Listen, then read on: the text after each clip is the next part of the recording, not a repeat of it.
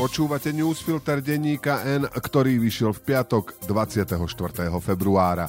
Udalosti dnes vybrala a komentovala Jana Šemeš, ja som Braňo Bezák. Dnes o ukrajinskom roku bolesti, smútku, viery a jednoty, o najlepšom počine bývalej koalície, ktorý je zároveň totálnym suterénom opozície a o pohánke a pochodoch za mier.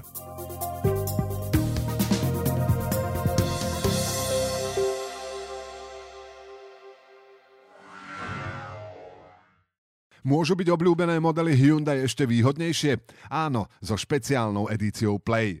V modeloch Hyundai i30, Bayon a Tucson nájdete atraktívne čierne spätné zrkadlá, čierny poťah stropu, vyhrievaný volant a sedadlá či inteligentný kľúč. Ušetrite stovky eur a spoznajte všetky výhody Hyundai Play na www.autopolis.sk alebo v predajniach Autopolis na Panonskej, na Boroch alebo na novej prevádzke na Račianskej 155A. Titulok dnešného newsfiltra Sláva Ukrajine je požičaný z prejavu ukrajinského prezidenta Volodymyra Zelenského k prvému výročiu ruskej agresie proti Ukrajine. Zelenský v ňom povedal, že tento rok bude rokom ukrajinskej neporaziteľnosti a víťazstva. Je to samozrejme prejav lídra krajiny, ktorej obyvateľstvo potrebuje povzbudenie nádej, istotu, že má vedenie, čo neuhne, nevzdá sa a nepríjme potupný mier, do ktorého ho tlačia kremelskí posluhovači a geopolitickí oportunisti. Pri počúvaní odvážnych a odhodlaných slov muža, ktorý sa nečakane stal lídrom a hrdinom demokratického sveta, iste mnohým preblesklo mysľou, že Ukrajina tento rok ešte pravdepodobne nevyhrá a že budú chvíle, keď bude blízko priepasti. Zároveň však platí, že Rusko túto vojnu už prehralo, lebo sa mu nepodarilo Ukrajinu ani poraziť, ani pokoriť. A navyše dotlačilo krajiny slobodného sveta, aby sa zomkli a pomohli jej nielen vojensky, ale aj pri obrane demokracie, slobody a práva na seba určenie. Preukázali aj solidaritu ľuďom utekajúcim pred vojnou. Kolega Roman Pataj vo svojom texte, v ktorom zhrnul vývoj bojov v prvom roku vojny, napísal Celková bilancia teda po roku znie – Rusko nedosiahlo vôbec nič zo svojich plánov. Ukrajina je stále suverénna a demokratická krajina. Navyše odhodlaná ďalej klásť odpor, v čom jej pomáha celý slobodný svet.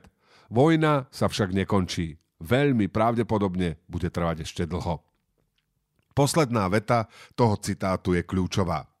Vojna pravdepodobne bude trvať ešte dlho. A je celkom zrejmé, že Ukrajina to nemôže zvládnuť sama bez pomoci. Sústavne jej chýba vojenská technika. Rusko stále dokáže zasadiť zdrbujúce údery a posielať svojich vojakov do drsných bojov. Ešte úplne ekonomicky neklaklo na kolená a to napriek niekoľkým kolám sankcií od jednotlivých štátov aj ekonomických a politických spoločenstiev. Ako pravdepodobné sa nejaví ani to, že by sa Rusko tak rýchlo rozložilo vnútorne. Opozícia je potlačovaná a ľudia sú ohlupovaní kremelskou propagandou a Putinovým bľabotaním o úpadkovom západe s prisahaní proti Moskve či fašistoch na Ukrajine. Zároveň sa zdá, že ak by aj k nejakému prevratu došlo, neviedli by ho ľudia z demokratického spektra túžiaci po modernizácii, demokratizácii či pluralizácii Ruska. Skôr naopak, boli by to tí, ktorí hovoria, že Putin je málo tvrdý a Ukrajinu treba rozdrviť. O to viac Ukrajina potrebuje, aby sa pomoc a podpora, ktorú dostáva, nezačala drobiť, spomaľovať, oslabovať. Aby sa o nej nešpekulovalo, aby sa obyvateľstvu a volictvu vysvetľovala tak, že na Ukrajine sa odohráva zápas nielen o jej holé prežitie a právo rozhodovať sa o vlastnej budúcnosti, ale aj zápas o podobu Európy, o to, na akých pilieroch stojí západná civilizácia, čo nám je drahé a čoho sa nikdy nevzdáme. Traja najvyšší ústavní činitelia vydali spoločné vyhlásenie k prvému výročiu začiatku vojny Ruska proti Ukrajine. Zuzana Čaputová, Boris Kolár a Eduard Heger sa v jasnom a dobre sformulovanom texte jednoznačne postavili na stranu nášho západného suseda, pomenovali agresora, putinovské Rusko, vyjadrili ochotu pomáhať Ukrajine aj ľútosť nad nevinnými obeťami. Načrtli historickú paralelu s Československom v období Mnichovskej dohody, podporili mierový plán prezidenta Zelenského aj snahy Ukrajiny byť súčasťou EÚ. Bol to ďalší, aj keď len symbolický dôkaz toho, že slovenská vládnúca elita stojí v tejto vojne na správnej strane, že hlava štátu a zároveň veliteľka ozbrojených síl a dvaja najvyššie postavení činitelia hovoria v tejto otázke jedným hlasom. Dnes už len poverená vláda Eduarda Hegera sa z objektívnych aj subjektívnych príčin nemôže chváliť veľkými či jednoznačnými úspechmi, ale jej zahraničná politika, hlavne v otázke Ukrajiny, si zaslúži najlepšie hodnotenia. Slovensko sa stalo súčasťou bloku krajín, ktoré vzhľadom na svoju minulosť a historickú skúsenosť nepodľahli názoru, že Rusko sa neodváži ísť proti Ukrajine, že Putin len blafuje. Jasne sa postavilo na stranu Ukrajiny, jej obyvateľstva poskytlo susedovi vojenskú, politickú a humanitárnu pomoc. Vedelo odkomunikovať, že je v našom záujme, aby si Rusko vylámalo zuby na svojich chúťkach ovládnuť Ukrajinu a pripraviť ju o nezávislosť, lebo nikto nevie, kto by bol na rade po nej. Slovensko sa zachovalo ako slušný partner v NATO a EÚ. Hegerová vláda týmito postojmi riskovala nevôľu časti obyvateľstva, ktorej sa veľmi rýchlo chytili opozičné strany. K extrémistom a fašistom sa slovníkom, obsahom aj formou čoraz jasnejšie pridal Ficov smer, kde mnohí poslušne nasledovali príklad priateľa Ruska a Vladimíra Putina Ľuboša Blahu. Čím dlhšie trvala vojna a čím viac potreboval odvrátiť pozornosť od problémov svojich spolustraníkov aj seba samého či jemu blízkych ľudí zo strany OČTK, tým viac sa stupňovali smerácké lži o príčinách vojny, o Slovensku ako prietokovom ohrievači dodávok zbraní na Ukrajinu, o americkej agentke v prezidentskom paláci či o tom, že Slovákom hrozí mobilizácia. Fico zrečí o tom, ako má prekuknutých Američanov, ako rozumie geopolitike a ako sa nedá obabrať a zastaví vojenskú pomoc Ukrajine, ak sa dostane k moci, robí volebnú tému a zdá sa, že svoje lži bude len stupňovať. Hlas vajatá ako vždy, raz sa tvári štátotvorne a proatlanticky potom ačohentizuje o tom, aby sa pri pomoci Ukrajincom nezabúdalo na Slovákov a o tom, čo už je dobré na tom, aby sa Rusko označilo za teroristický štát. Jediný, ale skutočne jediný dôvod, prečo by bolo dobré, aby voľby boli až v septembri, je práve Hegerova zahraničná politika a šanca, že Ukrajine budeme môcť pomáhať o pár mesiacov dlhšie. Lebo potom to už také isté nie je. A hoci sú ľudia unavení, zhrození a zničení z chaosu, ktorý u nás vládne, sú to možno posledné mesiace, keď stále patríme medzi krajiny, ktoré držia Ukrajinu nad vodou. Prvý rok vojny Ruska proti Ukrajine neotestoval len politickú scénu tejto krajiny, ale aj jej obyvateľstvo, ktoré sa po pandémii ocitlo v úplne novej situácii. Vo vojne u susedov. Na jednej strane sa prejavila nevýdaná, momentálne už nie tak vypetá, ale našťastie neustávajúca solidarita, na druhej strane klamstvá ubližujúce ľuďom, hlavne ženám a deťom na úteku, závisť, že majú alebo mali dopravu zadarmo a nechutné podkladanie sa Rusku na tzv. pochodoch za mier. Ukrajinci a Ukrajinky prežívajú v tejto vojne hrôzy ťažko predstaviteľné pre ľudí z nášho civilizačného okruhu, žijúcich 10 ročia v miery a relatívnom blahobite. Platí to pre tých a tie, ktoré zostali, aj tých a tie, ktoré ušli na Slovensko.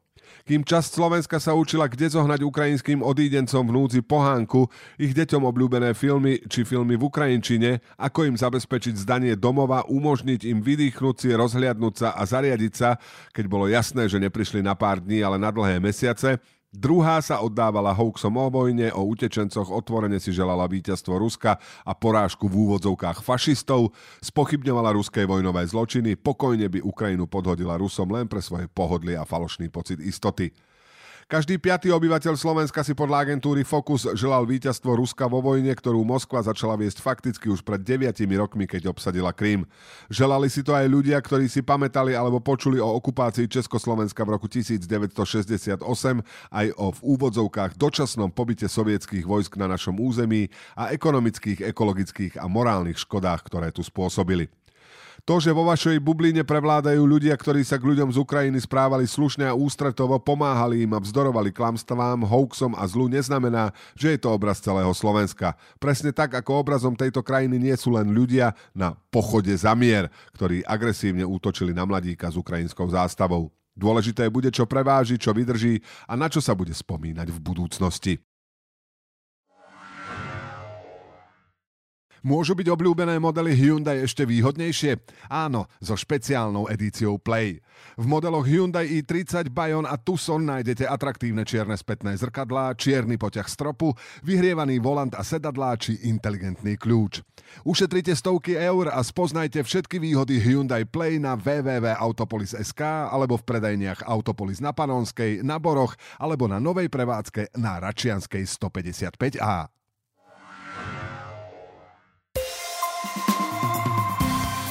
A teraz ešte správy jednou vetou. Ministerstvo spravodlivosti si vyžiadalo spis v trestnej veci Juraja Hosua, ktorý v roku 2018 zabil Filipínca Henryho Akordu a dostal sa podmienečne z väzenia. Po preskúmaní spisu rozhodne, či podá dovolanie proti rozhodnutiu o jeho podmienečnom prepustení.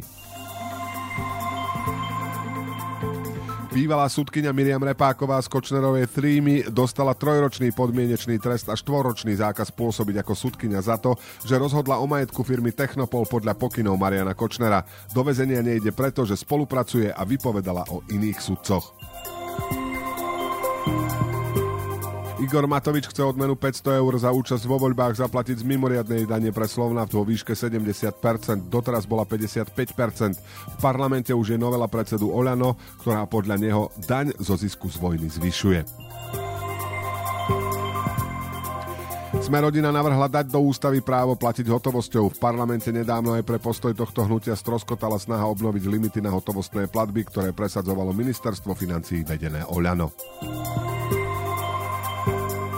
Prokurátor podal obžalobu na mladistvého z Mníška nad Hnilcom, ktorý plánoval útok sekerov na spolužiakov a učiteľov základnej školy. Obžalovaný je zo zločinu úkladnej vraždy v štádiu prípravy. Slovenská nákladná doprava prepravila minulý rok takmer 229 miliónov tón tovaru. Medziročne objem poklesol o 2,6% a je približne o 20% nižší ako v predpandemických rokoch. Protimonopolný úrad preverí, či sa televízie Markíza a Joj dohodli na snahe obmedziť českých konkurentov. Orange po výzve slovenských vysielateľov vypol 9 českých kanálov, ostatní operátori zatiaľ vyčkávajú. Udalosti do dnešného newsfiltra vybrala a komentovala Jana Šemeš a na záver posledné slovo odo mňa. Som dosť starý na to, aby som si pamätal, že pred každými voľbami si politici kupujú voličov. Ale zobrať túto metaforu doslova a pokúsiť sa kupovať voličov na hulváta po 500 eur za kus, to dokázal len Igor Matovič. Do počutia v pondelok.